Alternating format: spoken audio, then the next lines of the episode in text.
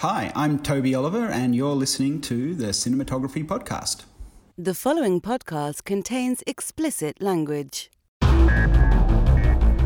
You're listening to the Cinematography Podcast presented by Hot Rod Cameras, a program about the art, craft, and philosophy of the moving image and the people who make it happen. Coming to you from the world headquarters of Hot Rod Cameras in Hollywood, California, are your hosts, Ben Rock and Ilya Friedman. Hey Ilya, how you doing? I'm doing really good for the third time, which no one else got to uh, understand. But uh, you started talking, and I had not started recording, so good times. Story of my life. Anyway, I don't even know what that means. So, you know who's on the show today? I, I do, and I'm super jealous because you got to do an awesome interview with Toby Oliver, and I was not there. Toby Oliver, quite an amazing guy. Get Out, Get Out is incredible. It was probably it was like maybe my best uh, my pick for you know one of the best movies of the year. It was a damn fine movie, and uh, he's he's awesome, and I can't wait to get into the interview. But before we do that, for our George Foyt close focus segment, I had an idea that's a little out of the box. Whoa, you with an idea? okay, I'm buckling up. I, am strapping oh, no. in. Okay. Uh, so we get this chainsaw. No, lying. So I, I, I keep, uh, and honestly, uh, if you're listening to the sound of my voice and you have ideas for close focus that don't have to do with COVID 19, I am all ears, and so is Ilya, because really, I'd love to get away from it. It's something we have to talk about all day long and think about it. I don't want to talk about it on the podcast all the time, but I feel like in the entertainment business, it's also everything is orienting itself around it. So I have a pitch because you have a company where you make products, right? We do. We we we, we actually make some from from scratch. We get the components, the blocks of of metal and screws, and we we actually turn them into things. That that does happen from time to time. Okay, so I have a pitch for a product okay. that I think would be a huge winner as we move back into production. I can't wait. I'm ready. Pitch me. All right. So here's the idea. When we start going back into production, and I'm talking about every level of production. So I'm including basic ENG style news gathering and people making reality shows and that kind of stuff. Mm-hmm. And I'm also in, uh, scaling all the way up to episodic television to movies because all of these things are going to go back into production eventually. And from all the evidence that I keep hearing, it's unlikely that we're going to have a vaccine even within the 18 months that Dr. Fauci had predicted uh, it it could be years. It could be a lot longer. All right. So, so wait a sec. Let me let me let me guess. Is it uh, Mars Attack style glass or plastic helmets that we all wear? So that we fishbowl helmet, some some no. sort of like inflatable, you know, a plastic bag that goes over. You know, looks like you've been been crowned Queen of England. No, what what what is no, it? No, it, it it is not that. Okay here's what it is. I think that as we start going back, we're going to need to have kits basically think of it like a first aid kit that you would have on any set of any size. Imagine it's like we have a crew of, you know, indie movie. So we have 25 crew, we have X number of cast, and basically this is a service and a product where you will get all the masks, all the gloves, all the hand sanitizer, spray bottles of bleach, You'll have videos that come with it that kind of walk everybody through the proper procedures, you know, how to handle a set with social distancing when in fact you can't be socially distanced sometimes. Sometimes you need to get a close up shot on a wide angle lens and the camera operator is going to be three feet away from the actor. But basically, it would be a protocol and sort of like a first aid kit, but way more comprehensive. It would be several boxes and it would go out every day to every set that needed it. And even as new tools tools arrive. So, for instance, right now testing isn't widely available, but as testing becomes available, that's a thing that you could offer. Like we can send you X number of COVID kits, or if we have to send a medic to do it, we can like arrange to have the person who can go to your set and do that. Um, you know, I'm thinking about my wife works on House Hunters. You know, those those shows they shoot with a tiny crew where it's like a camera operator, a sound person, maybe one other person, and a, and a director, and then the people on on camera. So you would need less for some for a shoot like that. You'd obviously need more for a giant Marvel film. So, what do you think of my product idea? Okay, what part was the product? The product was the hand sanitizer and the uh, the the wipes. The product is basically a box, sort of like a first aid thing. It's a first aid every, kit, but it's all COVID. More or less, yes. It's uh, COVID specific stuff. So it's masks, it's gloves, it's hand sanitizer, it's spray bottles with uh, bleach solution in them, it's paper towels, it's everything you need to kind of make whatever room you're going into COVID safe to work in, and the people are safe to work with it. I got it. Okay. Brain swabs. You've got brain swabs. You got swabs that go up your nose, swab the brain, test your test your COVID. You've got your Definitely your- brain swabs. Okay, got it. Uh, I think it's great, but our, our commander in chief was talking about how there's like a five minute test now. That would mean that Yeah. these kits would need like that five minute test. You'd have to be able to somehow like, you know, pull out a swab, shove it in the solution, and it's going to turn, Yeah. you know, you're going to get a, po- a positive or a negative. You're going to, it's going to turn purple. It's going to do, you know, clear blue easy. it's going to do the uh, pregnancy test of, of Well, COVID. Obviously, I don't think those things are readily available right now for us to go out and get. But by the time production goes up, like I keep hearing estimates. Like a friend of mine works on a regular old TV show, and he's talent on it, and he's in a pretty privileged position that he he hears, you know, the, when people plan on on going back. And I asked him, "When do you think you're going back?" And he said the latest estimate they got was September. Now they hmm. would be shooting the show right now, hmm. and they all got shut down mid shoot, and so they're thinking end of the summer, possibly September that they would be back. So I feel like whatever is available in September, like what like right now uh, at the grocery store, you can get paper towels and toilet paper a little bit more easily than you could a month ago, and by the end of the summer, hopefully it'll be business as usual when it comes to stuff like that. But uh, as far as tests go, obviously the test, like only right now can you get, can anyone in California get tested? You know, and, and that's a relatively recent development, only happened a few days ago. I got tested. Did you? Yep. I'm negative. So, assuming that this is the kind of product that would scale with what was available to do the testing or, or whatever it was that you needed to do, what do you think are the considerations that one would have to have to build that kit? And also, like, what do you think should be in that kit? Wow, uh, that's a great question. I'm gonna say that it probably needs to have some sort of handy carrying case, so it really is sort of like your uh, doctor's bag kit sort of Yeah. thing, so that uh, you you break it open and then voila, there's everything there. But probably a um, infrared thermometer. I'm thinking like a, one of those big rolling Pelican cases, like a big rolling ass Pelican case. Yeah, yeah, that that would work. I think you're gonna need like the major dispenser of hand sanitizer. You're gonna need a lot of latex gloves or some sort of uh, you know non-latex latex gloves for for lack of a better description. You're gonna need probably some masks, some N95 masks. You know, God forbid someone on your production does test positive. The first thing you're probably gonna do is put a mask on that person, keep them from infecting other people. Uh, well, you'd send them home. well, I mean, you'd put a mask on them and send them home. So you Yeah. you you would you'd say, okay, don't stand here another second. Here, put this thing on and goodbye. So Yeah. yeah, it's an interesting pitch. I think that undoubtedly somebody will do this. Maybe maybe it should be you. I mean, maybe, maybe that that is a, there is a business opportunity there. Uh, you'd have to convince everyone that your kit is the kit to get, and I think that you would have to do a really good job in having it be comprehensive, that everything's in there, and you might need multiples of those on every set. Every unit's going to need that, and it's going to need to be administered by somebody. So um, yeah, I mean, there's definitely need for it, and this is assuming that people are willing to, you know, potentially risk their lives to go back to work and uh, not have something in place. And I'm not saying that there aren't people who won't do that. I just don't know what the reality is going to be in three months' time. Uh, everything here is day, Uh, by, day by day. So so yeah. Uh, um, I agree, but but I also think that no matter when we go back, we're going to need this. And again, assuming that there isn't a vaccine, I mean, even on the most optimistic timelines, there won't be a vaccine probably until like late next summer. So it would still you're there's still going to be some degree of risk, even if it's rather mitigated.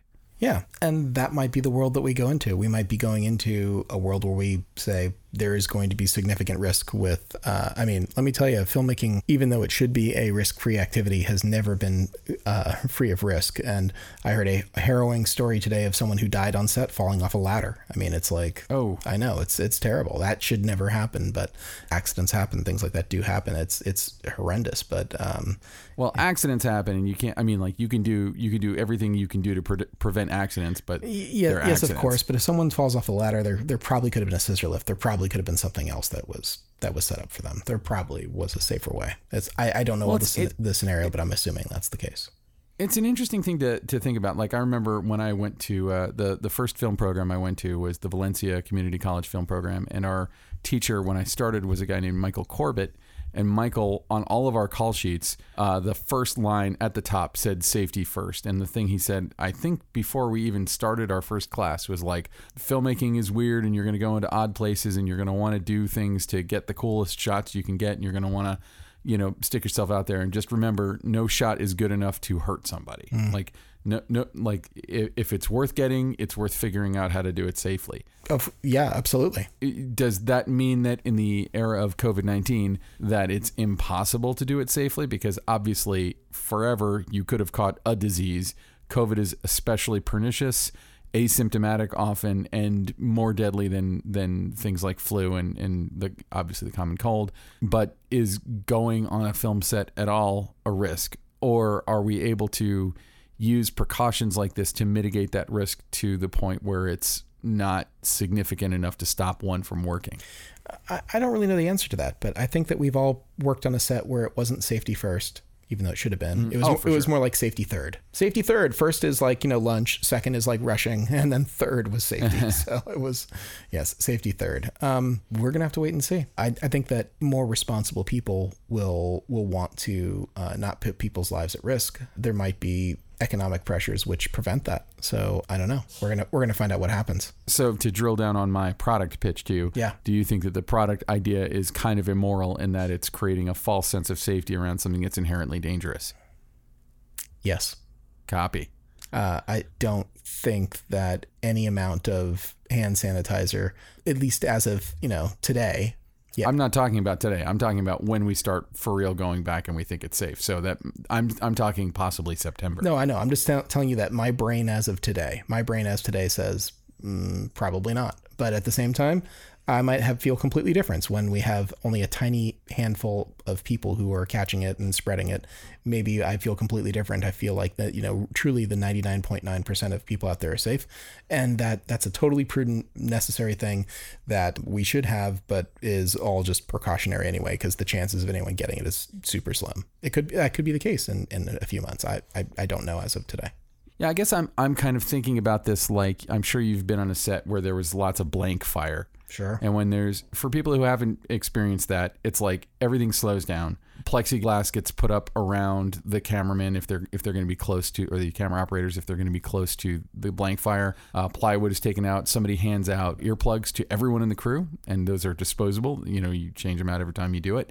Everyone, it is explained to everyone what's going to happen, so everyone can be out of the line of fire and it can be completely safe. And it eats up a lot of time, but it just kind of becomes the precautionary way that you deal with gunfire and it's how you prevent there from being accidents. And i guess i'm thinking sort of in those terms and saying how could we create that system for just regular shooting so that we prevent people from breathing in air droplets from each other and getting covid and, and, and dying? Yeah, I, I don't know if people should be back on sets until that's solved, but I don't know if a rolling Pelican case full of uh, sanitizing goodies will actually make make a difference for that. I mean, at least, uh, like I said, as of today in May, maybe in September, four months from now, will feel completely different. But right now, I'd say I think that's probably premature. Probably can't. okay Yeah. So, so Cool. I mean, Well- that that's that's my two cents. I have I have no idea. No, that's why I wanted to talk to you about it on here as a close focus because I think, you know, even though I, I- think both of us would really love to, you know, talk about the Academy or whatever, some new streaming platform, you know, the, the news has been pretty slow in terms of what's going on in the entertainment business. And uh, I was listening to Film Week from KPCC, the uh, the podcast where they inter- review movies, and they took a few weeks off, and then they came back, and now they're reviewing stuff that's being released straight to VOD, which is kind of cool. Nice. I'm just maybe I'm just trying to mitigate the depression of knowing that we're not going to be shooting anything or watching it in a theater for a while. Yeah, I think that's true. But you know what? Uh, the more time goes by, actually, the more I'm convinced that this isn't the new normal and that uh, normalcy will return and that we will get through this. How long it takes, I have no idea, but I definitely feel it heading that way. But uh, hey, let's get uh, let's get Toby Oliver in here. Let's uh, let uh, you had a, a fantastic conversation with him the other day, and I can't wait No, to hear he's, it. he's he's a wonderful guy. He's got a great story, and uh, interestingly, I think our third or fourth Australian interview in in a short period of time. We're, we're, we're taking over Australia. Australia, we got a lot of downloads from there. They, they really love it. The Aussies love us. So, uh, yeah, I, I think that it only makes sense that we, we invite a bunch of them in to, to come talk to us. Well, he's awesome. Keep looking out for him. He's, his career is on an upward trajectory. Here is Toby Oliver. The Cinematography Podcast Interview. All right, so I'm here on uh, one of our uh, cinematography Zoom sessions. We should just call them the Zoom sessions with uh, cinematographer Toby Oliver, amazing, amazing cinematographer. Thank you so much for coming out or for for coming onto our Zoom. It's a pleasure. Yeah, no, I know. We're, we're we've been really excited to get you on. I'm uh, obvious. I'm a. If you've listened to the podcast, you know I'm a giant genre fan. So uh, a lot of your horror work is stuff that really speaks to me. And obviously, I think Get Out is uh, w- one of those movies that was a great movie all by itself, and then happened to step right into the zeitgeist. Yes, it did. And uh, I think it it benefited from other conditions in the world that raised its its profile, uh, rightfully so, though, because it's it's a it's a just a wonderful piece of filmmaking. Yeah, yeah, it was. It was kind of about the timing, wasn't it? Yeah. that uh, that, that landed really, in many ways. But we will get to that later. First, the first question I ask everyone when you're reading a script, what is it that you see as a DP when you when you're looking at it, when you're thinking about what it's going to look like? Do you see it in pictures? Do you see it in lighting? What's the thing you see as you read a script? Well, the very first time I read a script, um, I do look for those things. I am aware of those things, like what, how, how the in the writing do they paint the picture of how it looks or the environment that these characters are in. Uh, but that's kind of secondary. The very first time that I read a, a screenplay, I'm really just interested: is this a story that speaks to me in some way? Is this is this a story mm-hmm. that has got some substance to it? Is this a story that has a dynamic energy going through it, whether it be character based or action based or or genre and maybe horror, it may be a thriller. I mean, does it work in my mind? Do I read this and go, yeah, this is this is this could be cool? Now, though, I will make a decision about whether I want to be involved in that project after I read it that first time. In terms of ex- how it would be shot or how it would be visualized, that's sort of for me, it's the, that's the second tier basically, in a, in a, in a nutshell, I'm trying to decide is it good first? Yeah. is it something that I could possibly, I could actually feel good about being involved with? Um, in the case of a comedy, is it funny? And then, okay, how can we play with uh, as a cinematographer, how could we approach this and how could it look good or how could it be interesting, dynamic, and so on in a visual sense? And that would be the second tier thing. But I'm not, don't get too caught up in that at the beginning because sometimes who knows? It might be a project that's maybe very static, and maybe visually there's not actually anything that interesting about the scenario that's painted within that story. But it could be the most incredible story, human story about um, a person or a, group mm-hmm. of people. And so that'd be enough to get me sort of interested because, um, you know, I'm a filmmaker, storyteller at heart as well. And uh, even though you're doing it with images primarily, it's it's that strength of the experience uh, that you want to be involved with rather than just the, the pictures. Are there like specific uh, kind of go-to techniques or or ways that you go about like let's say you, you have a script and you've decided you're going to work on it or you know you've been hired to work on it. Mm. Uh, is there a way that you go about kind of breaking it down to create the language, the visual language of the of the project itself?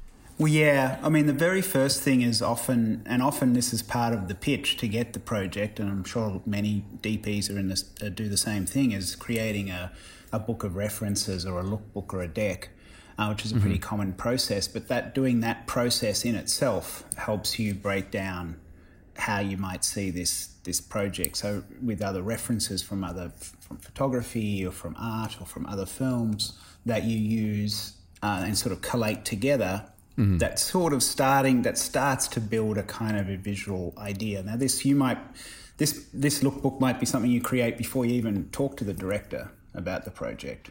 So sort yeah. of flying a little bit by the seat of your pants in terms of what the director wants to do. But often they'll want to see something from you even before you know you've spoken to them. So really, that's that gives you that's the starting point. So go, going through that process gives you the starting point for where you're going to take it further is it the kind of thing if you're if you're going to show it to the director before you've even spoken to them is it the kind of thing where like if you're being considered for a project you might build that lookbook and make it part of your pitch for why you want to shoot the film? Oh absolutely. Yeah absolutely it is. I mean you're often not always but you're sometimes you're actually asked to bring a lookbook to the very first meeting. Mm-hmm. but if you, even if you're not asked it's kind of behoves you especially these days to do that especially is more often than not, it's it's it's people you've never worked with before. So it could Yeah. be a director you're meeting for the for the first time, or if not the first time, certainly the first time you're having you're pitching a project to them, and they love to see something visual from the from the potential DP. Now the danger with that is is of course you go off and make a plan. You've got all these great references. Maybe that's all Wes Anderson say. It's all these kooky sort of comic comic and kind of very structured visuals, uh, lots of color, and you might be deciding, oh, that's I think that's how this movie should look. And then you, you get in there with the director, and the director says, "Oh, yeah, no, I really hate Wes Anderson. I hate that look. It's so contrived." blah blah blah. and you're and you you're you're boned. Then you're, you're just like, that's it. So what the tricky thing is going into that that initial meeting, and you've got your sort of lookbook in your bag, but you don't pull that out and and show that on it, whether you're showing it on an iPad or whatever. You don't do that first. You just let the director Yeah. talk and then hopefully the, there's some links with what they kind of see as their vision, however embryonic that might be, with the stuff you've got. And if that's the case, then you can you can find some common ground, and then that can really get the ball rolling, which is great. And if nothing is, if the director's like totally, oh no, we've I've, I've been into this project for six years and I see it like totally the opposite, then maybe you don't pull out your lookbook. Maybe it's totally inappropriate. you know, that'd be a, that it would be a bummer. I think I've done that once. I think I have been in a situation where I've had where I've done that. I've about you know what? I'm, don't, let's not worry about that. Um, yeah, it's, that's kind of not really relevant. you know, can't remember if I got that project. I don't think I did get it, but it's um, yes, it's kind of like um. Uh, you, you kind of have to play that a little bit by ear. That can be a little tricky because often it's that first meeting where you've kind of meeting the director cold. Um, all you've had is read the, the screenplay. Maybe if you're lucky, you've seen a pitch document or a lookbook that the directors put together, giving you a Yeah. sense of what they think. So I, what I often do, especially if it's a director I don't know, is just research the director, look at their films, look them up on IMDb, look at look for interviews or podcasts that they might have done. Like seriously, and mm. watch them on YouTube. Oh, that's what that's how they talk, and that's what they think, and blah blah blah. So you go in there with as much information as you can with the person you're meeting, because that half hour or hour, hopefully, that you've got, that's that's the key whether you get the job or not. That's they make their mind up there and then, depending on who else they're going to see as well. So it's it's super important. And uh, if if it's been successful and you, you win the job and you did show them the lookbook, then the lookbook is the base, the very the very bones or the basis of where you can go from there for the for the look of the rest of the project, hopefully, and you can just build on that. So you've made, I think, quite a name for yourself in genre, not exclusively doing genre films, but uh, you know, like I, I sort of have genre vision when I'm when I'm looking at stuff and I see, you know, some some horror horror stuff on somebody's uh, resume, and and even more recently, you know, like a lot of people break in making a low budget horror or whatever, but you know, you've you've done a lot of the a lot of newer horror stuff. Uh, Yeah. Was that always was genre a direction that you were always kind of pointed towards, or is that just like you you got one and you did okay and and and you built on it and and and then you found yourself as someone who did a lot of it? Yeah, it's a good question. I mean, my career is a little different maybe from someone who's sort of grew up in the US because I'm originally from Australia. Um, I had a pretty long career in Australia, nearly 20 years, I guess, as a DP or a crew member and so on, before I ever came over, uh, moved, uh, immigrated here to the United States. And um, really, the genre work only kind of really started in the last couple of years when I was in Australia, and then it continued when I came to the to the US. Before that, it was much more varied and genre for a long time in Australia, especially if you go back, say, 15, 20 years ago, mm-hmm. kind of a little bit of a dirty word. I mean, in Australia, for those who don't know, it's a largely government subsidised film industry and the television as well. So if the people who are in government, who are you know making decisions on what gets financed and what doesn't,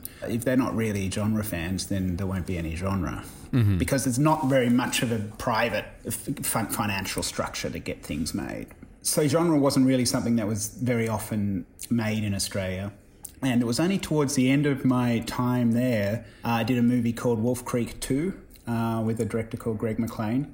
Um, And that was the se- sequel to his original Wolf Creek, which was quite a quite a little bit of a, a hit, of the Outback Killer. Yeah, I, I've seen it. Yeah, yeah. Uh, so I did the sequel, uh, which was quite a few years later. It was made like seven years later or something.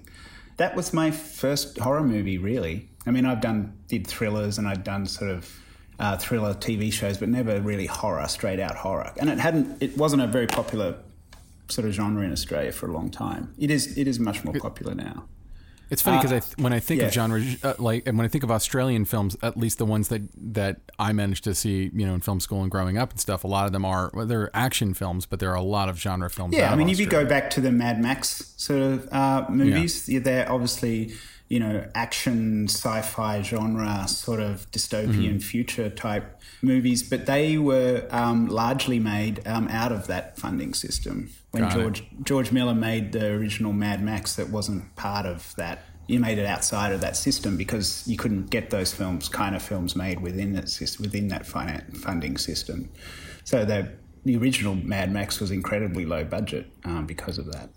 So anyway, for me, I did that movie Wolf Creek 2, and then when I came to the United States, I had the opportunity to work with the same director again, Greg McLean, on a Blumhouse movie, which was called The Darkness. There, there's something I'm always interested in, in how, honestly, how anyone does this. Actors do it in their own way, cinematographers do it, directors do it in their own way. But that's like to know where you are in the story and to know how you're telling that part of the story. Like if you have a visual arc, let's hmm. say, for instance, you're shooting on wider lenses at the beginning of the hmm, movie hmm, and tight, you know, longer lenses at the end, or you're introducing the color green in the backlight or whatever. Like, how do you keep? Tr- is there a way that you keep track of how you how you've constructed those things? Because sometimes the director's in on that. Some I, I'm assuming a lot of times the director has, you know, is, is just sort of like, yeah, do it.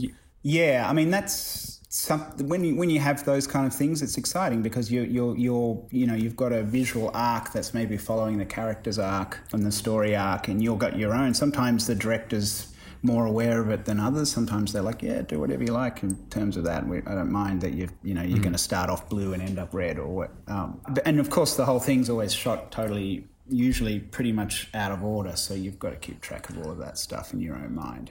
Sometimes it's written down with notes to trigger memory. Sometimes I'll have a break, a DP breakdown of a, of a, of a movie, more so in a movie rather than a TV show, um, where key little creative notes like that are actually sort of in there. But usually it's just about having enough prep time, hopefully, that you go over this stuff so many times with talking, with discussions with the director and location scouting, and, and that it's all just kind of seeps into your brain. And so when you know you're in a particular location, it's like, oh, yeah, that's that part of the film, and we should be into the pastels and colours now. I mean, we had, uh, there was a movie I shot a little while back called The Dirt, which was the story of uh, Mötley Crüe. Uh, the Mötley Crüe movie, which was on, on Netflix. Oh, yes. Um, and that was a sort of took over a period of years. That um, had a very pretty variable critical response. That movie, I have to say, but we were trying to do a few things with color and stuff. We started off, you know, in the early '80s with a, quite a distinct color palette, and this is something I worked with the designer quite closely. And then as the movie went on, then at certain points in the character's life, it all went sort of more pastely and stuff was a bit related to the time, but also related to their state of minds and where they were sort of coming from. And um, how do we keep track of that? Well, you just sort of put it into your head where these scenes are. And I'd often, sometimes I'd be asking the script supervisor, so this scene, what year is this supposed to be supposed to be in? And they'd sort of say, oh, we're not quite sure, but it's about sort of 89 or something. And go, okay, all right. So in 89, this is kind of what the color we should be at and the sort of it should be a little more contrast here we're a bit softer and sort of more smoky in the beginning so a bit up until about 84 and so you'd have those kind of things in your head especially doing something like that which is a a um, sort of biopic type situation. But really it's it's just going it's really just talking about it and, and sinking it in. If you have a really if you just got to land somewhere with no prep and go straight into something it's you're always chasing your tail with that. You just you can often can not and i've had to be in that situation too sometimes. Um, and you've just got to try and wing it. Um, and it's just can be a bit messy. But it's great when you've got i had a lot of prep on that movie and that was really great for us to fine tune all these timelines and and color arcs and contrast arcs and stuff. I have a, a, random question about that movie too. When dealing with a movie where you're dealing with uh, live performance within the movie, mm. uh, how much do you, as a cinematographer, work to light the concerts? Like concert lighting is kind of its own its own animal, and there's you know people who specialize in that. So do you oversee that or do you hire somebody who does concert lighting to make the concert lighting look like concert lighting and then give them sort of your rules Yeah. to lay on top of it? would- interesting. We had, I guess, we didn't hire anyone special to do the concert lighting, but we spent quite a lot of time, and I did this also with Melanie Jones, the designer, because she had to build the the stage, all the staging. That researching the original Mötley Crüe videos. Luckily, there's quite a bit of video. Some of it very Yeah. super bad quality of their early days, like you can barely Yeah. see it, but it gives you a sense of what it looked like. Uh, and we, we did quite a bit of research reviewing that stuff and saying, okay, so this is how it should look, or something like this if we're doing a 1982 performance or 81 performance. It should be pretty stark, pretty ugly, and not a lot of finesse. And then later on, they've got giant stadium stage shows, and we we re- we didn't have the budget to do multiple shows like that, so we had a two day shoot where we just set up a, in a in a indoor stadium um, and set up a typical kind of 19 late 1980s Mötley Crüe sort of staging setup, which was a massive. It was the biggest by far the biggest couple of days on the on the shoot. The key to that was a I think my gaffer um, was great, James O'Neill, and he was a coming to me. I think it was maybe a his in terms of his movies as a gaffer, maybe only his third movie as a gaffer, but he had had years of experience as a second unit gaffer on very large show productions, and so he brought a wealth of experience on much bigger shows than what the, even the Dirt was, and knew the people to talk to about okay, how do we set up a giant rock and roll rig, and how do we go about setting up you know 800 PAR cans? The way that they did it in in those days. We're pretty, we're actually quite stri- uh, pretty strict to the actual using the real um, fixtures that they would have had, those sort of lights that wouldn't have been around in that in you know in that time.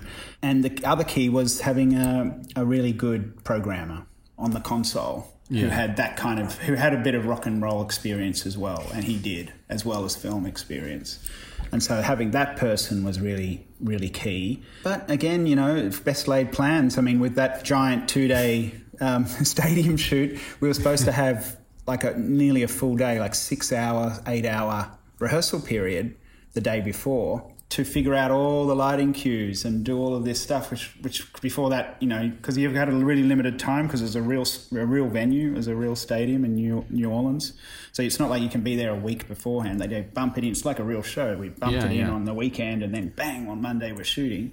And of course, it took way longer to bump it in than everyone hoped. And um, because the sh- other, sh- I think the show bumping out was a little late, the, the thing, and so our um, our pre light really. I mean, all the lights were up, but only by the end of Sunday, and so the pre light had to happen just before we started shooting on the on the actual day. So that Yeah, was a s- real bummer. I assume a venue like that has some kind of repertory plot, and they probably always No, did. did- it's no? it's interesting. It's it's com- blank. It's completely empty. It's Really? because sometimes it's used just for basketball, and other times it's used for rock concerts.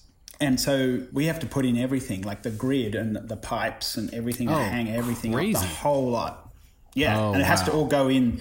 Um, we had like a the window we had was like eighteen, uh, less a bit over twelve hours to get it in, and of course it took longer. Yeah, I mean that's what they Yeah. do in rock and roll. They just move into these things that are just an empty shell, and they. I've just, I've hung those kinds of things in in theater. I've not done it in uh, in, Yeah, in, uh, yeah, but it's some. I was expecting like you walk in, there's already grids and things to plug into, and it's all or already wired up and re- you know half pre-programmed, as you say. But nothing could be further from the truth. interesting. And so it was sort of like, apparently that's pretty normal.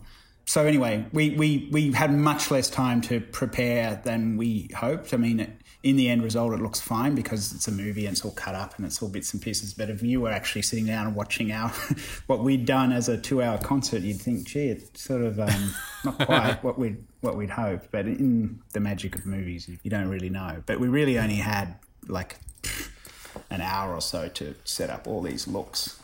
Once That's everything crazy. was once everything was actually plugged in and ready to go, we we were like, shit, we've got to, you know, okay, let's quickly Oh, figure man. out let's quickly figure out three different looks for the main three main shows we're doing, and then try and find some variations within that.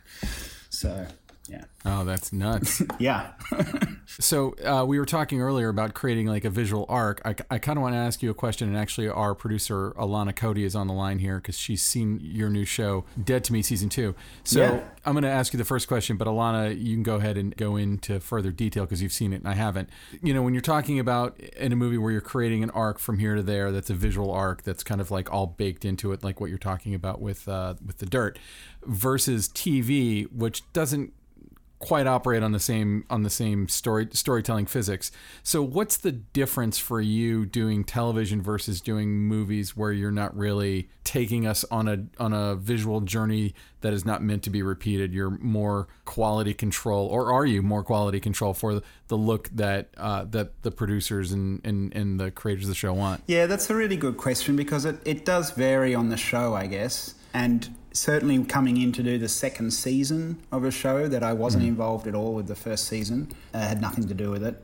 And so you you're coming in and it's you're trying to sort of land in there and prep and try and figure out okay so do they want it to look exactly like how it was before and I'm just just simply yeah like you say almost quality control and recreating that that look, or do they want to take it a bit further and push it because the story's developing a little bit more?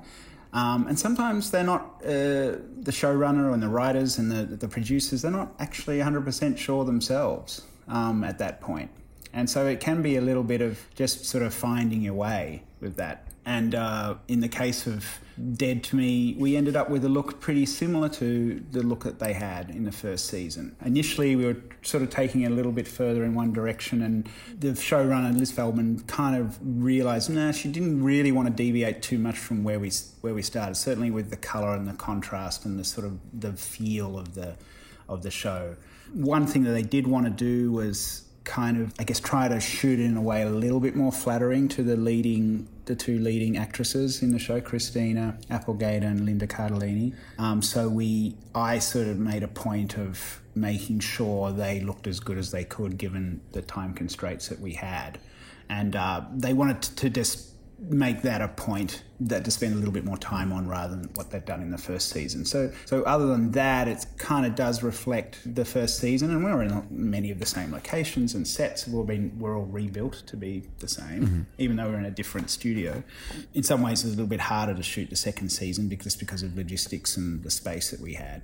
But in the end, I think it looks it looks pretty good. We use the same camera system, but I used different lenses that kind of perhaps were a bit more flattering for the actors. Um, so it's those little changes. I guess I was sort of tinkering around the edges of the look a little bit more to try and make it better rather than reinventing it because ultimately the person in control of a movie is usually the director and you've got to work with the director and you're on the same page that you're always both on as you sort of ride through all the different scenes uh, with a tv show the directors come and go and you, you they're only there for a couple of weeks and then there's a new brand new director for the next couple of episodes. So it's not so much the director the directors are there for the coverage and you're working with them closely trying to build the scenes with the shots and the coverage but not the look of the show. That's something that's decided with the showrunner.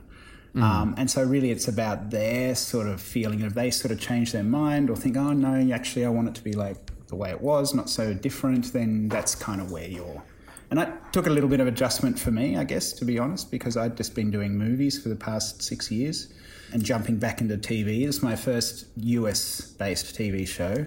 Um, I'd done TV in Australia, but that was obviously a little while back. And it, uh, you know, requires a little adjustment. It's a different way of working. Yeah, I was wondering, um, how did you come into the project? Uh, well, it was fortuitous because there was a project, a movie project I was shooting around the sort of around the middle of the year called um, Barb and Star Go to Vista Del Mar, which is a uh, Lionsgate movie, a comedy movie written by Kristen Wiig and Annie, Annie Mumolo. They're the, the pair that wrote and starred in Bridesmaids. Oh, sweet. And uh, they're both starring in this. It's uh, it's a very very funny movie. It's from the sort of the the connection was it's kind of from the same stable. It's from the Gary Sanchez Gloria Sanchez production stable, which is Will Ferrell and Adam McKay. And um, uh, the Dead to Me is also uh, Gloria Sanchez Productions, is one of the production companies. So there's a producer there that's pr- sort of provided the link, uh, Jessica Elbaum, who was on both. and I was doing Barb and Star. We were shooting that mostly down in Mexico, and I was shooting that, and then she spoke to me and said, uh, "Oh, look, we've got this second season of Dead to Me coming up, and we don't have a DP. And are you interested in meeting Liz, meeting the showrunner and the producer?" And uh, so I said, "Sure." And then the timing is what it was. So it was sort of I, I basically wrapped on Barb and Star. I think by then we we're in New Mexico, and um, started on Dead to Me prep in two, three days later in Los Angeles. Oh wow! Yeah, so they were completely back to back. So that was, um, you know, that's a little bit of a challenge in itself. But it was it was great to just keep keep um, keep going, you know, as well. Always, it's tough and and it's tough in some ways and good in other ways. And it's also, do you find it different too? Because uh, working on a television show is obviously a lot longer term. Like, is it? Uh, more of a marathon, you know, rather than like a. Yeah. It is, yeah, it is. I mean, this show wasn't too bad because it was uh, 10 weeks shooting, so it was probably only really a week longer than the movie, that particular movie. But often shows go from way longer than that. But this one was 10 half hour episodes, so it was 10 weeks. But yeah, it is a bit of a marathon. And I think anyone who goes into TV quickly realizes that it's a different kind of marathon than, than doing your average size sort of movie or indie movie for sure, which may only be four or five weeks, you know, some movies. So it requires a really a different sort of approach to the longevity of yourself on the project in terms of managing your energy levels and your making sure you get enough sleep and keeping your creativity going and especially you've got one you know you might have a great session with one director and there's a whole brand new director you've got to know for next week's yeah. next two weeks and uh, hopefully you get on well with them but maybe you because you're shooting the whole season only you only get to prep really with the first director and the other directors you meet a couple of times over lunch or a quick scout and then you're shooting with them. So you kind of got to have your fingers crossed that that's going to work out because you've got to keep that machine going. You can't stop. You know, you just got to keep up the pace, and there's a lot to shoot for television. You know, per day compared to movies, and um, it's quite a different different way of working. You've really got to get into a. In some ways, it's a routine, but you don't want it to be too routine-like because you're still trying to be as creative as you can with each situation. So that that, that has its own real challenges for sure.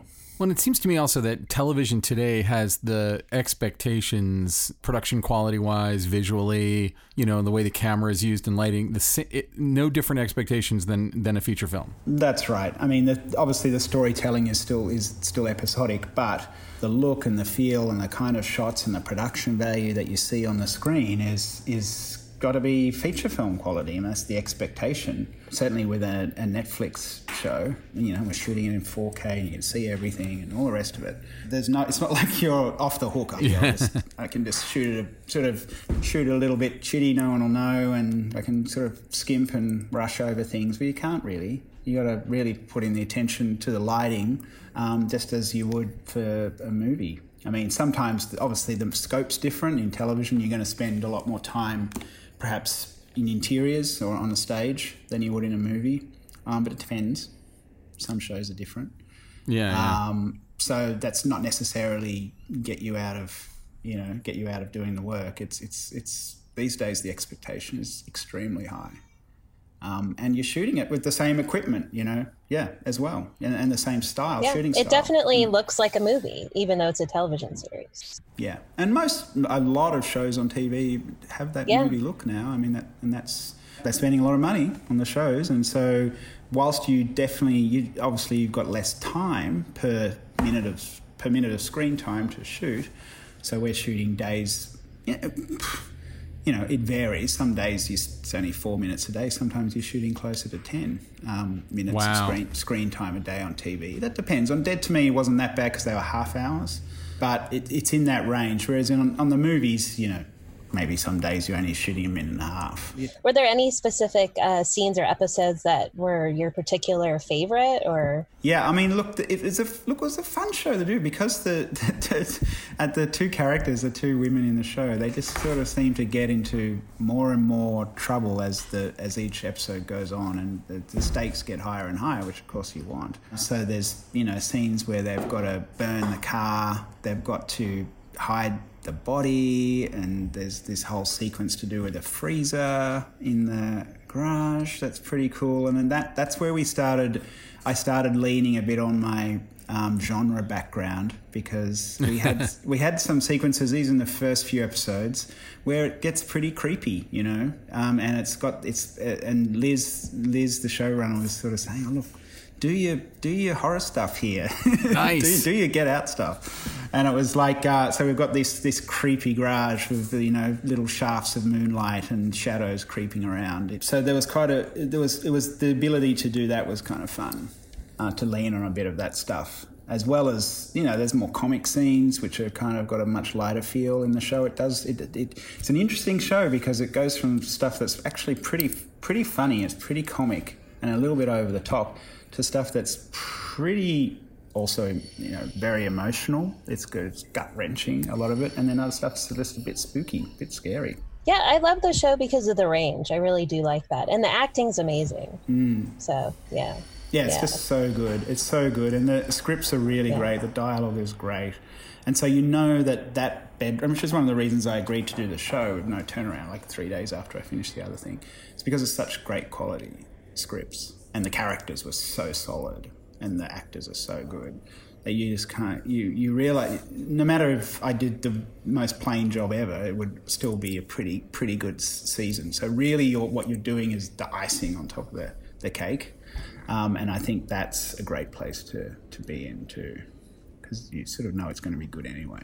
So uh, I definitely wanted to talk. I mean, uh, I, I uh, right before we started recording, uh, I, I told you about how much I love Get Out, Oh yeah, and now that we've we've talked a little bit about you know sort of how you got to where you are, I'm assuming that it had something to do with working with Blumhouse that got you to Get Out. But when you're talking Yeah. about working with a uh, for, with a director, I I believe I'm correct in saying Jordan Peele had not directed a movie before that. yeah, that's right. and he was primarily known for his awesome comedy. Uh, you know, primarily that's right. Key and Peele or the movie Keanu. So, what was an amazing hat trick of that of his career and that movie was that it, it really, I mean, it, it's playing on some levels of satire, but it's a straight up horror movie. So, can you tell talk a little bit about how it came about and uh, how you ended up working on it? Sure. It was that Blumhouse connection, which I'm very grateful for. Thank you, Jason Blum. um, it was because I'd shot The Darkness for a, a, couple, a year or two earlier. And uh, then Blumhouse saw how I'd shot that, and they, they were really happy. It was super low budget and super fast and looked good and blah, blah, blah. And they got me to do a bunch of pickups and reshoots, you know, on other, pe- other Blumhouse movies that had already been edited and then they do another sh- you know reshoot for a few days and so I did about 3 or 4 of those. So then when Jordan was Jordan's project landed at Blumhouse because it actually been kicking around for a while at a few different studios in a few different places, but it landed at Blumhouse and Jason Blum decided to do it. Jordan um, I think his first choice of DP wasn't available, so he was like, "I need somebody," and so Blumhouse put me to together with Jordan. We we met on the phone the first time we met, um, and I must have made a good impression um, on that first conversation because then it, it sort of went on from there.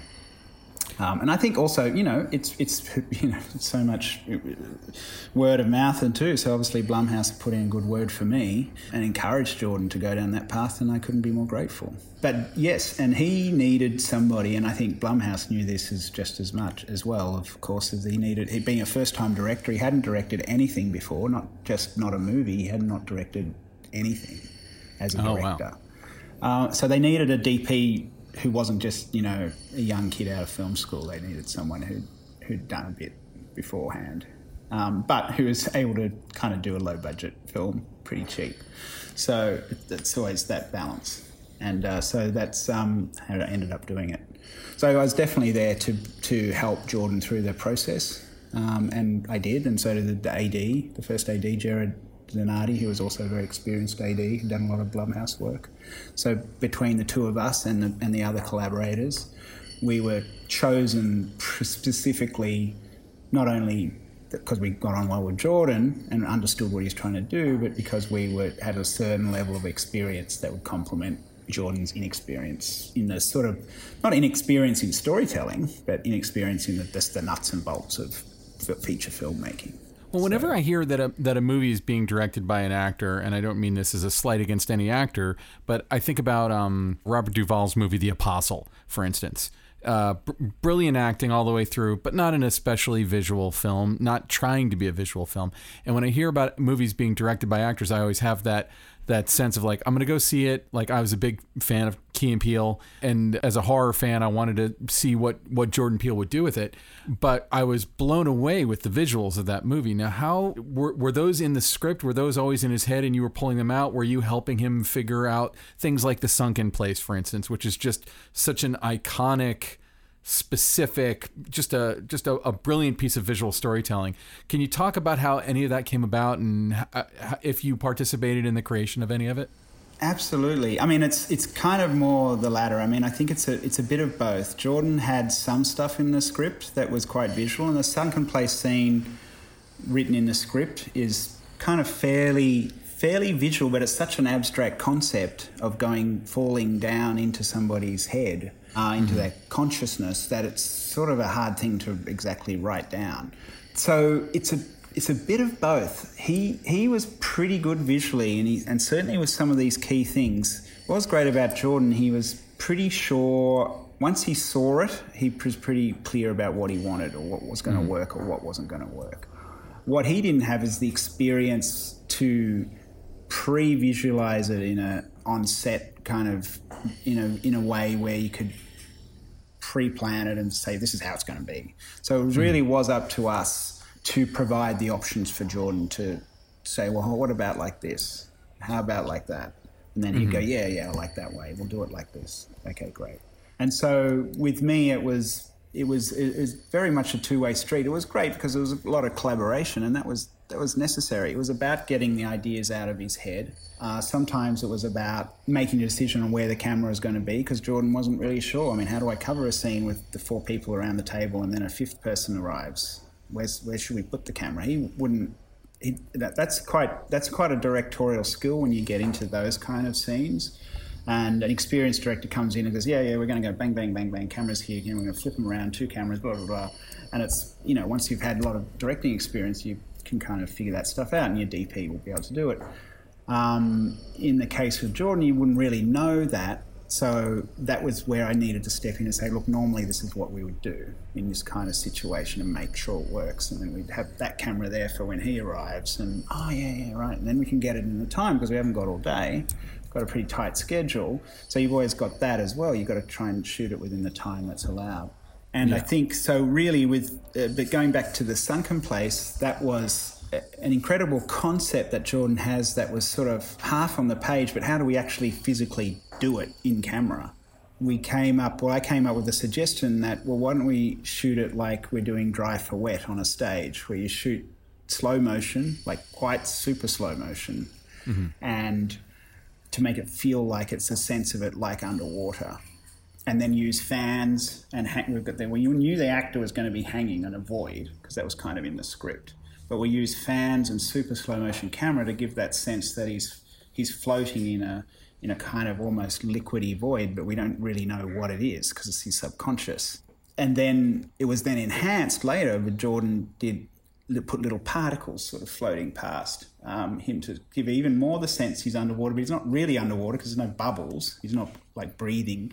So it was kind of like this sort of in between version of dry for wet. And so that was really a case of of of me suggesting some ways that we could actually visualize that to fit in with what he wanted, and then where the screen was, the screen was visual effects, where you'd see Missy up on the screen, sort of closing his eyes, yeah. and on set, I actually had a light in that position, so you'd have that'd be the, the source. So we had this big, strong single source hanging in the on the set, and you know, using methods to cheat um, where to create the movement because we couldn't have a giant. Um, we couldn't afford to have a giant stunt rig to have him moving around the whole space. So he's hung in one space still. We move the camera around him to give the sense that he's falling oh. past the camera and that was actually done horizontally. So we just have the camera zooming past him on the dolly as he's sort of falling backwards. Oh wow! Yeah, so he's not actually dropping oh, down smart. cable or doing any of that stuff. He's just hanging in one spot. Uh, because that's a lot more expensive. And we were shooting it in a civic centre. We weren't even in a stage. so, you know, you've got to f- often find ways of doing stuff that's um, that's kind of a bit more sort of bare bones, kind of indie film style and low budget. Um, even in a movie like that became so successful. When we were actually shooting it we didn't have that much money. It was less than $5 million budget. So we couldn't have a big fancy effects rig. And so it was just a case of using some of those kind of little tricks. And that ended up with and then jordan added some stuff in post and the sound and all the rest of it it ended up being the sunken place It's so Um, iconic. it was very so- it so very collaborative i have to say yeah Um, now, I, I watched a video with him some time ago. It might have been when the movie was out or shortly after the movie was out, where he was talking about like all the symbolism that's kind of floating throughout that movie. Like there's a stag in the room that they take the main character to at the end, and he, and when he pulls up the armrest, there's cotton. He's pulling cotton. Like there's all all this kind of uh, a lot of very racial symbolism that Jordan Peele baked into it. Was he? Uh, in regular communication with everybody on set about where that needed to be? I, I mean, I'm, I guess I assume he, he had to be, but like, were you very aware of some of that stuff? Yeah, he wasn't going out of his way to, to spell it out to everybody because, but he was making sure that certain elements were there. You'd have to ask him a bit more in depth exactly how much of that he wasn't. He wasn't making a big meal of that on set. Put it that way. Well, so I want to move also on to Happy Death Day, which uh, in Oh, the right, yeah. in the image uh, uh, the image of you that I'm seeing, I'm seeing like the very corner of the Happy Death Day uh, poster. Oh, yeah. sorry, it's it's here. Yes, that's right. with something like Happy Death Day, where you're kind of in a uh, the tritest way to put it, but it's a Groundhog Day kind of a story where we're repeating Yeah. the, the same motif. Yeah, yeah. How uh, were there considerations about how you reveal new details, how you add that visual arc that we were talking about earlier to something where, b- by its very definition, it's repeating? Oh, absolutely. I mean, that was the key. That was the core of the whole thing. Was when we're repeat in that repeating world, how are we changing the viewpoint slightly mm-hmm. from what it was the first time we went through it? At the, and with a lot of it, sometimes it was just realizing, oh God, she's back in the same world again, and then it would just change, and the perspective would change slightly. But you'd be, we'd be forever um, going back and doing, setting up the same thing over again. Especially with Happy Death Day, the whole sequence in the dorm room was the thing that just drove everyone crazy because you'd just be sitting up. She wakes up out of bed and he's by the desk. He bumps his head. He gets up and says, "Whoa, you're up!" And so we literally did that a billion times. Oh, and the funny thing was, we had to set it up. We didn't just shoot it once over, say, a two-day period, like all of those scenes, because there had to be pickups. And so they built that set during the main shoot and then there was it had to be then at the very end of the main shoot we had to go back to that set and rebuild it again for some extra stuff that needed to be added on because chris was just making adjustments to the script and then six months later or five months or whatever it was after it had been edited and the studio wanted to add some scenes or change a couple of things so then we had to go back and they rebuilt the set again for the third time and added some more stuff but all at, in that moment of that morning when she wakes up Must have felt like like you were in a time loop. so we were kind of in our own groundhog day of shooting that set that this kind of this wouldn't go away and then sure enough there was the sequel happy death day to you and guess what we had to go back and build the same set again and redo it again So a decision you made for lighting one set rippled through your life for over a year. Oh yeah, almost two years. Yeah, yeah. Oh, wow. Because we had to just keep re- recreating it, whether I oh, liked it or not. Even I, even I said, oh, "Oh, look, I wish I'd done this. Is a, wish I'd done it differently. Too bad." Had to just keep recreating it over and over and over. So we, it really was our own happy death day in lighting. So that was fun. But I mean, that was the point of the movie too. So you knew was fundamental to the whole thing, the whole concept. Cool. Well, I think that that uh, takes us to a really good place. Is there any place that people can find you online if they're looking to see your work or they want to interact with you on social media, Instagram, Twitter, any of those things? Uh, yeah, I'm on Instagram, uh, Toby Oliver DP. I can interact there, and um, I put up stuff, you know, some film stuff, but also just photography stuff as well. So I haven't, I haven't got that, you know, it's not just a work thing. Um, but uh, and I have my website, it's uh, tobyoliver.com.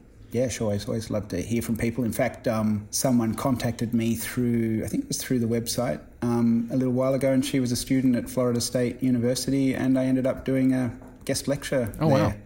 Um, during the this whole COVID thing. So, and um, I really I really love doing those kind of chats with with film school students, and uh, it's a lot of fun, and it's great to be able to share share stuff and give a little bit back. So Excellent. So hear us, great. film students, reach out to Toby Oliver and have him come speak to your class well, not Everybody. at the same time. all at once. Uh, thank Yeah. you so much for coming on here. We really appreciate it, Toby. yeah, no problem at all. It was a real pleasure. Thanks, uh, thanks Ben. Thanks Alana. All right, so that was Toby Oliver. Thank you again, Toby, for coming on the show. It was a real pleasure to meet you. Maybe we get to do it in person one day. That would be awesome. Maybe next time I can do it. So, Ilya, you know what time it is right now? No, no. What, what, what time is it? It is time to pay those bills. All right, bill paying time. Hey, we got to thank our sponsor for the show, Aputure. Aputure, maker of fine uh, LED lighting products and the occasional monitor and some other uh, interesting things. I want to talk about the lantern. The lantern is a light modifier. It clips onto most of the front of their lights. It's got what's known as a Bowens mount on it, so it's compatible with not only their products but other people's products who utilize the Bowens mount system. But it's 89 bucks. I mean, 89 bucks and it is probably the most versatile light modifier that they make. It allows you to create essentially a space light or what uh, some people might refer to as like a, a gem ball which is essentially a large open diffuse softbox and so if you needed 360 degree of light heading in all directions like a soft sort of like general ambience or if you needed it to serve more like a space light and where it's got a skirt around it so it's not having light travel in every direction but mostly just downward you can create a, a lot of ambient with any light I got to check that out. That sounds awesome. I mean, like I was, as you know, I was always into Chinese lanterns for uh, for lighting. I, I'm a big fan of that look. And you can absolutely use it as that. And uh, like I said, it's really, really inexpensive. It sets up and breaks down uh, nearly instantaneously. It doesn't require any special skills or tools to use it. And the Velcro skirt that is removable allows you to direct light. And so I have people all the time ask me, "Oh, should I get the Light Dome 2, the Light Dome Mini 2? Which which product should I get?" I actually tell them quite often, hey, if you can only pick one thing and you want the most versatility, uh, you need to take a serious look at the lantern. It can absolutely kind of step into some of those other roles if you need it to, and it gives you some other options, which is which is really fun. And for under a hundred bucks, it is a bargain, total bargain.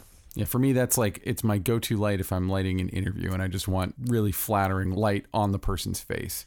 Agreed. It's great for I that. got to check that. I, I was unaware of that product. I'm not. I'm not making. I'm not doing a bit. I, I was honestly unaware of it, so I'm going to check it out as soon as we're done.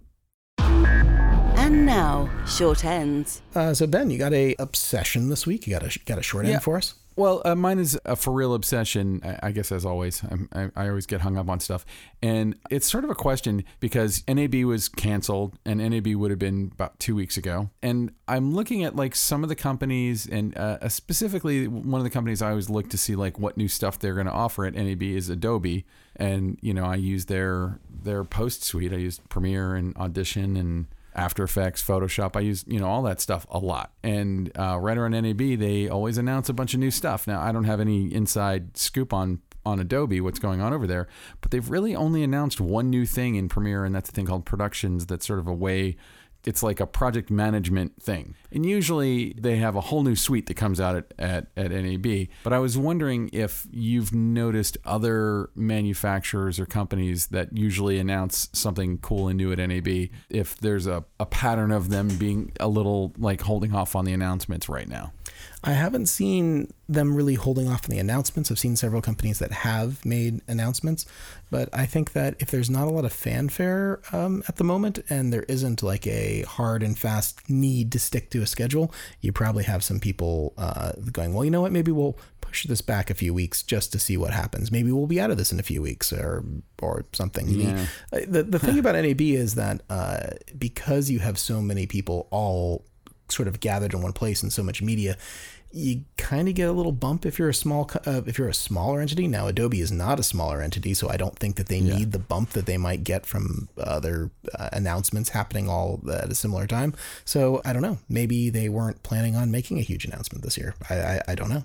That would just be so unusual. Like every year they make a giant announcement, and I know that right now they're probably probably their main competition is Blackmagic, hmm. who who just keeps upping the game with Resolve every year, and Resolve you know, already came out with a new version, and I was just, I'm sort of, I'm just a little, a little gobsmacked by the fact that they haven't released anything. Yeah, uh, I, I I can't speak to Adobe. It hasn't been on my radar, but then again, you know, NAB didn't happen, so it's it's uh, yeah, it's one true. of those things. My uh, short end this week is uh, Netflix. Actually, Netflix did something interesting, and they have a really really interesting uh, blog that is dated April 2nd, so just in the last, uh, basically a month ago.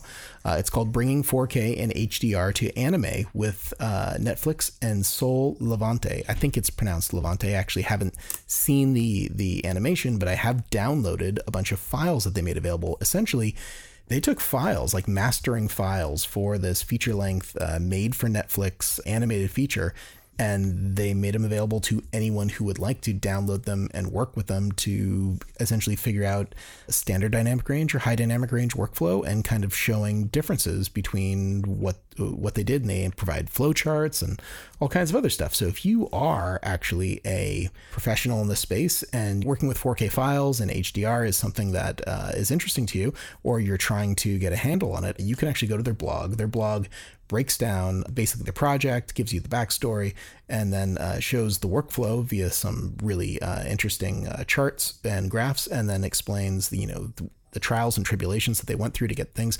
And one of the points that they make, spoiler alert, is that part of it was mastered at a thousand nits, and a thousand nits is really really bright. In fact, actually, they mention that it's so bright that uh, at times, sort of the desktop interface, they couldn't actually use the interface as it was at a thousand nits because it was so bright. It was, you know, overpowering and blinding. And uh, I, will make the argument that no one needs a thousand nits ever.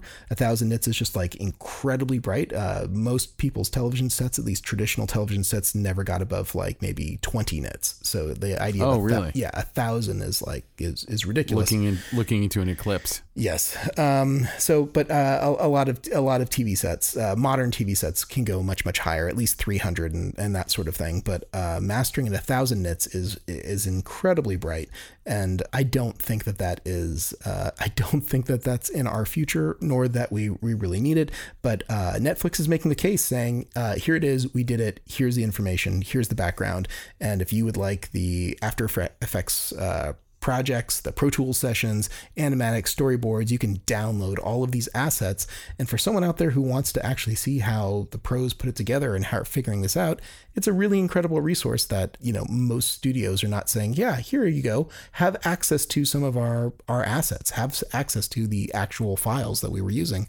That that's really big. That's really kind of amazing for the the creator set out there who wants to work at a professional level and see what the real professional file formats are and figure out how to work with it. It's it's amazing. That is cool. I'll check that out. That's really interesting. Yes, I actually recommended it to Kays. I think Kays would get a big kick out of it. Kays, who I still need to set up the interview with. He said he'd do it. So, all right. Well, uh, I'm holding you to that. So speaking of Kays, who do we need to thank for this week's episode? Well, let's thank Kays. Let's let's thank him right now. We'll say Kays, thank you very much for, for the music. It was wonderful. Uh, we've got uh, another War Story episode coming out really soon, and uh, we're, there's going to be a, a ton more Kays music inside of that. Beating the shit out of the Kays library. We sure are. Uh, we also need to thank Alana Cody, who is under uh, quarantine conditions, just cranking on getting us more and more interviews. I think we recorded three last week alone that's it's so good. I actually got you know uh, next time we do this, we probably need to read a few thank you emails because I've been getting some th- emails and messages from people saying, "Hey, when's the next episode?" or "I'm so glad we've gotten these episodes," or you know what what what else is in the works. So uh, yeah, yeah, yeah. That, which is uh, which is great. So I'm glad people are listening and paying attention. And I think I think we might have hit an all time high for uh, for March or February for downloads. So yeah, we're uh, we're we're really kind of kind of moving along. So that's great, kicking ass. And I really feel like so much of the credit for that goes to Alana and. Uh, lastly, as always, we want to thank Ben Katz, our uh, phenomenal editor who works double time to make us not sound like morons. That's right. Thanks, thanks, Ben, because I, I, know you have your work cut out for you. It is not easy to not make me sound like a moron. Just let me talk. Oh. anyway. Ilya, where can people find you online? Uh, you can find me over at Hot Rod Cameras, where you can also find uh, everything that you might ever want to buy for this industry. Assuming that we ever make movies again. That's right. You can, as always, find me at benrockonline.com. I, I was very excited and kind of hovering over benrock.com, which went up, uh, like the person licensing it, uh, their license ended on April the 30th. And who know who knew that they were going to do this since they're not using it for anything? They re-upped it until 2024. Oh God. Oh no. Super frustrating. Uh, it's not even the I'm never- motorboat I'm- company anymore. Um, it, uh, yeah, it, no, it hasn't been a motorboat company since like 2002. Sorry, so, uh, eh, whatever. It's it, it, it adds spice to my life that, that I have this uh, this desperate need to have benrock.com, but not an ability to have it. Could you do like you know? Do you have a middle initial, Ben T Rock or something? Well, I just went with Ben Rock Online because, ben, you know, eh, eh, whatever. Yeah, I got it. I got it. I get it. Okay. Because I like my name. My name. My, it's a catchy name. It's the one th- I got. It's the one thing I have. It's all I have, Ilya. I have a catchy sounding name. I'm not taking it away from you. No. Don't take my name. anyway, All right. So so Ben, they can find you at Ben Rock. Uh, don't forget to like and subscribe, and we're gonna be back really really soon with some bonus episodes. yes, lots of bonus. We're gonna keep the content flowing all the way through quarantine times. That's right. The content is not stopping. Well, I guess that wraps it up, and uh, we have some amazing stuff coming up, and uh, we'll see you next week, if not before, at the Cinematography Podcast. Don't forget to like and subscribe. This has been the Cinematography Podcast, presented by Hot Rod Cameras. Find your next camera, lens, or accessory on the web at hotrodcameras.com. Don't forget to subscribe to our show on iTunes and connect with us on Facebook and Twitter. Thanks for listening.